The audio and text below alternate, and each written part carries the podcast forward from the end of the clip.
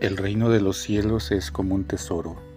Tesoro, palabra mágica, una palabra para los enamorados, para las aventuras, para los cuentos de hadas, pero también para el Evangelio.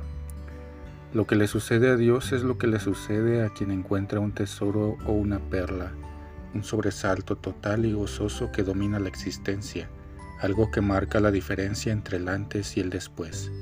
Pues bien, Aún en nuestros días desilusionados y descontentos, en esta era de pasiones tristes, el Evangelio se atreve a proponer, como un puñado de luz, el relato de una pasión feliz, que cree en el buen desenlace de la historia, bueno en cualquier caso, porque hay fuerzas mayores que nosotros trabajando en el mundo, trabajando para enterrar tesoros, para hacer brotar perlas, fuentes que siempre podemos aprovechar, que nunca fallan y que son para nosotros. Un hombre encuentra un tesoro y se va lleno de alegría. La alegría es el primer tesoro que da el tesoro. Entrar en el Evangelio es como entrar en el río de alegría, nos dice el Papa Francisco. Respirando aire fresco, Dios establece la pedagogía de la alegría con nosotros. En el libro de la sabiduría hay un texto sorprendente. Hijo, en lo posible, trátate bien. No te prives de un solo día feliz.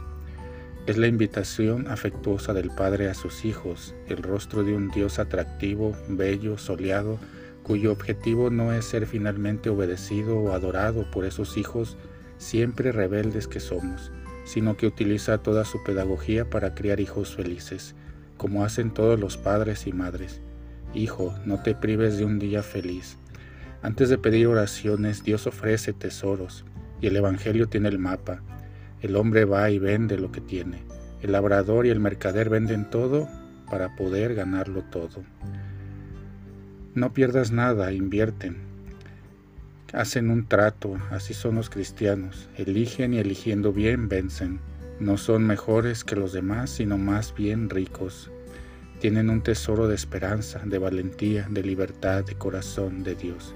Crece en mí la convicción de que llevo un tesoro de oro fino que debo dar a los demás, decía Simón Weil.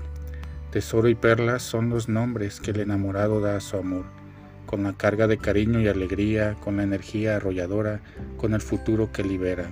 El Evangelio me provoca. ¿Dios es un tesoro para ti o simplemente un trabajo duro? ¿Es la perla de tu vida o simplemente un deber?